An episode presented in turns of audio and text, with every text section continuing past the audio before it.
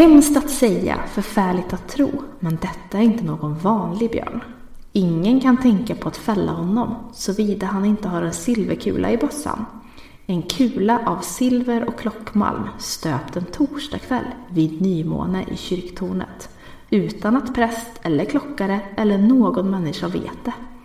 Där skulle vi stöda honom, men en sådan är kanske inte så lätt att komma åt. Mhm, en torsdagkväll. Ja, en torsdagkväll. Och torsdagar och liksom, eller man säger från torsdag kväll och natt till fredag är ju något alldeles särskilt i svensk folktro. Det kan man minst säga att det är och inte ens bara svensk utan överallt egentligen när det kommer till folkmagi eh, i Europa så är torsdagarna väldigt magiska och speciella. Mm. Jag känner ju direkt att jag tänker så här, torsdag, ja men det är torsdag. Mm. Eh, och Tor är liksom den starkaste guden. Han är, han, är ju, eh, han är ju starkare än de andra. Även om han kanske inte är mäktigare så har han i alla fall liksom styrkan. Precis.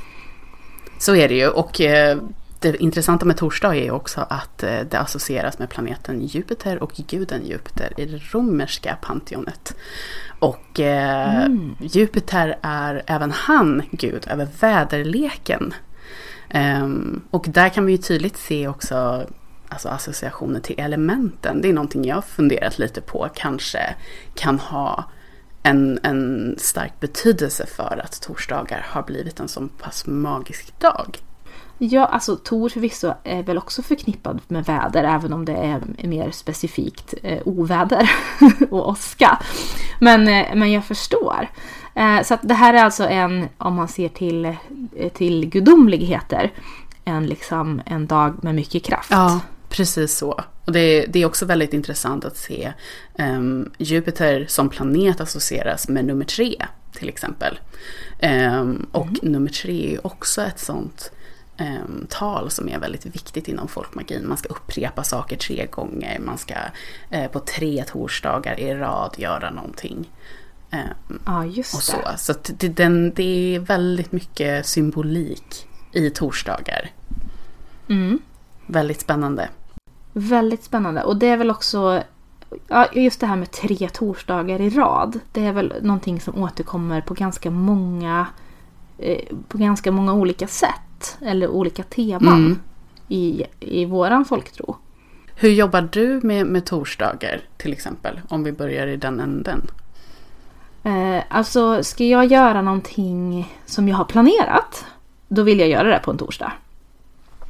Eh, jag gillar ju nu när, eh, ja, men till, när julafton infaller på en torsdag, eller om min födelsedag infaller på en torsdag, Mm.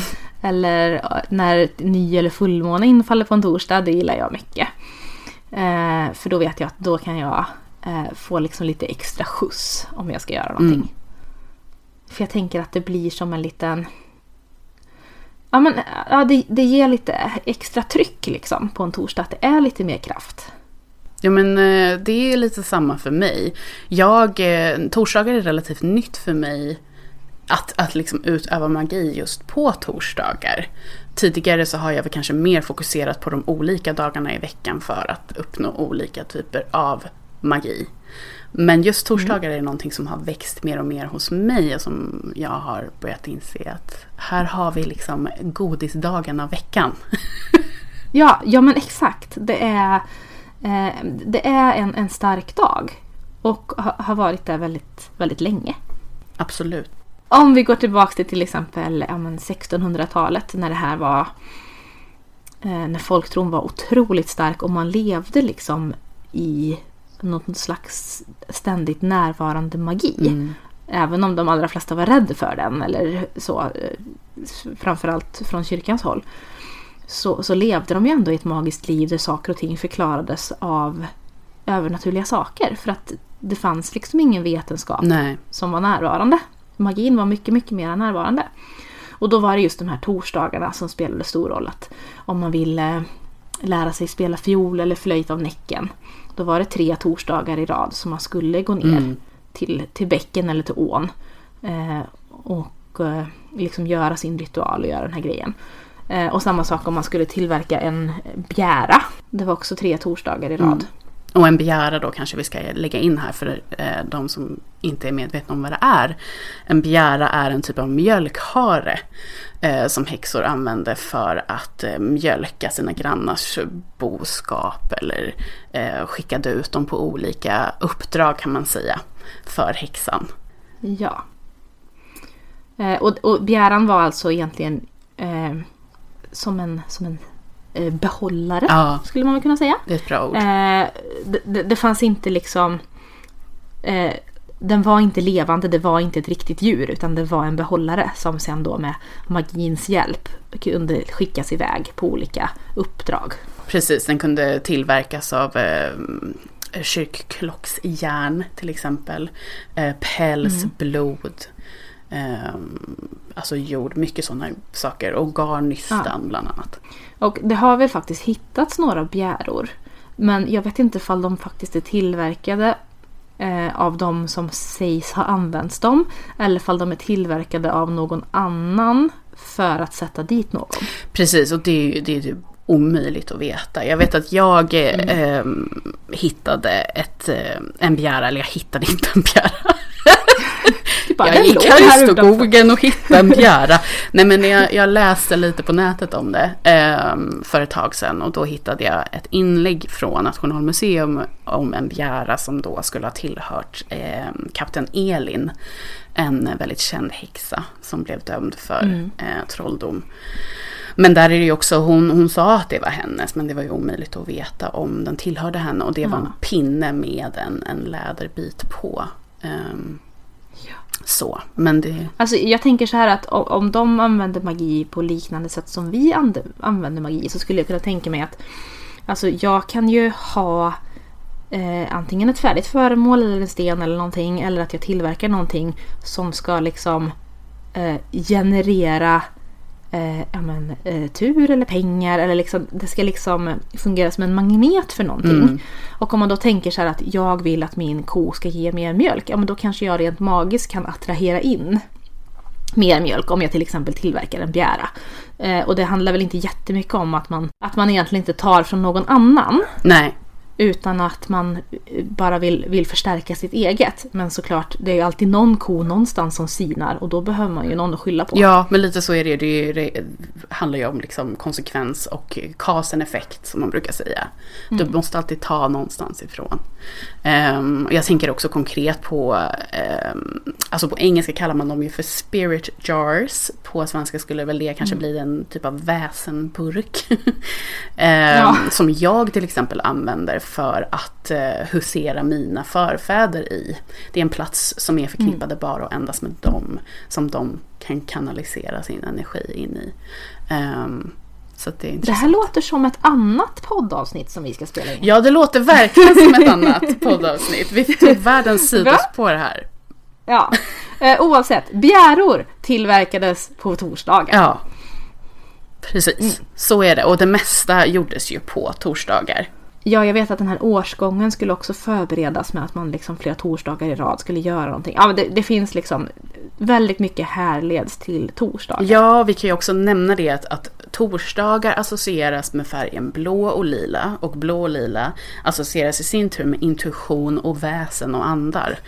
Eh, blå och lila är väl den, den färgen som är mest förknippad med det övernaturliga. Och då kan eh, ni som kan det här med chakran, då vet ju ni vilka chakran som är de, de blå och lila till exempel. Mm. Att, eh, ja. eh, och sen så... Ja, vad mer ska man göra på torsdagar? Ja, det, jag tänker att det kan vara bra att göra eh, ritualer som har fokus på hälsa, tur och pengar och önskningar. Torsdagar är en sån här bra dag att få saker att hända på. Någonting som man vill ska ske. Det är en väldigt bra dag för manifestation. Helt enkelt. Jag tänker så här att från och med nu så bara, vi bara jobbar på torsdagar. Ja men exakt. Det är våran dag. Det är våran dag från och med nu. Ehm, och intressant är ju också att eh, med torsdagen så associeras även ek och gran. Och det här är ju sådana träd som jag i alla fall associerar, framförallt eken kanske, som väldigt, väldigt gamla träd. Det är träd som, Ja. som blir väldigt gamla. Ehm, Och här ser vi också associationer till den gamla guden, getfadern, som man traditionellt då ser idag kanske mer som, som kyrkans Satan. Men som egentligen inte alls är samma person. Um, du tänker någon pan, pangud? Ja, men någon liknande pangud. Men han brukar kallas the old one på engelska eller eh, den gamla guden. Eh, och det är den här mm. maskulina guden, energin, eh, som var väldigt stor, framför allt i eh, Storbritannien men även här i Europa ser vi honom till exempel i Oden eller så. Att man kan se den arketypen väldigt mycket genom olika pantheons. Um, och han avbildades ofta med ett gethuvud fast med människokropp. Mm. Så då har vi då förutom den liksom kopplingen till gudarna Tor och Jupiter också en koppling till the old one. Alltså någon slags gammal eh, ärkegud. Eller vad ja, precis. Och det, det, är den guden som många, eh, alltså vad ska man säga, naturreligioner eller som man brukar kalla för mer traditionellt häxeri. Som vi kanske associerar mm. mycket med medeltid och eh, till och med innan medeltid. Eh, där, där ser vi honom väldigt mycket Eh, som tillbedd och eh, att många jobbar med honom. Och det tycker jag är väldigt intressant för att eh, vi ser ju, eller ja, det är ju det här med Tor, det är Jupiter, det är getfaden, det är väldigt maskulin energi på torsdagar och jag tycker egentligen inte om så mycket med begreppen maskulin och energi, eller feminin energi. Um, men om man ska se det ur um, en, ett sånt perspektiv så är ju maskulin energi traditionellt någonting som för en framåt. Den är aggressiv istället för passiv då, som man brukar prata om, aggressiv energi. Mm. Um, så det är därför jag också tänker att torsdagar är en sån typiskt bra dag att göra saker som man kanske önskar ska hända. Det är så coolt. Ja, använd torsdagar säger jag nyttja den kraften. Ja men verkligen. Jag tänker också det att vi ser det i gamla eh, ritualer och eh, alltså förtrollningar. Att mycket är ju som du också nämnde tidigare att det är tre torsdagar i rad och det visar ju någonstans också på att du måste vara hängiven för att det här ska hända. Ja. Gud vad spännande. Ja, så nu, har vi, nu lär vi oss att det är torsdagar vi ska jobba med. Och, eh, och gärna då eh, jobba med den här tre, tretalet. Mm. Upprepa saker tre gånger. Det brukar jag göra. Mm. Bra! Men då är det också så här att eh, den tredje eh, tredje torsdagen eller tredje kvällen eller tredje gången. Eh, det är också då man gör det här eh, liksom den stora finalen. Då lägger man extra tryck. Mm. Eh, och sen så, så hoppas man på leverans helt enkelt. Mm. Eller räknar med leverans. Precis. Och det, mm. det är ju då ofta eh, som också saker och ting har hunnit ske. I många av de mm. eh, trolldomarna som jag har hittat så eh, är det oftast då man eh, kommer i mål. Coolt. Den starkaste dagen. Det var väl allt vi hade att säga om torsdagar. Ja, för nu i alla fall. En kort inblick i torsdagarnas magi. Ja, men då hörs vi igen snart. Det gör vi. Den första texten i det här poddavsnittet läses upp av Lisa och det var ett utdrag ur Selma Lagerlöfs Gösta Berlings saga. Följande text läses upp av Ida och är från Solomoniska magiska konster, utdrag ur en Västbroprästs svartkonstböcker. Att kunna få en av andarna att tjäna sig dessa andar betjänar dem som är först upptagna eller rörda vid födseln av dem som är hemliga syndare medelst hor. Men om en ärlig hustru eller mö så kan hon ej tjäna eller lyda befallning på något sätt, antingen till gott eller ont. Skriv på en kortlapp med eget blod dessa orden. Jag giver dig detta till ett bevis, du orene ande. Skriv sedan ditt namn och sätt sedan kortlappen under kyrkotröskeln. När det ska ske ska det vara en torsdagskväll, men akta dig att ingen dig hinner eller möter. Jack sedan dit den andra torsdagskvällen och ta på låsen och säg Jag giver dig detta till ett bevis du orena ande, på det att du måtte möta mig nästkommande torsdagkväll. Jack sedan hem igen, men vakta dig att ingen hinner eller möter dig, ty du måste vara själv alena. Jack sedan dit den tredje torsdagskvällen och då bör du vara rätt som dag och natt skiljas åt. Då är kortlappen borta, men blir kvar på stället till dess det kommer en ande fram och flyr dig en ask.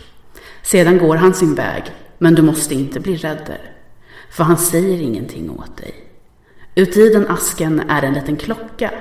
När du ringer med den klockan så kommer en ande fram till dig som är synlig för dina ögon, men inte för flera människor. Den ande måste tjäna dig och göra vad du befaller honom det, vare sig ont eller gott, och han måste ställa dig allt vad du befaller honom eller vad du begär av honom, antingen penningar eller annat gods eller eljest andra konster.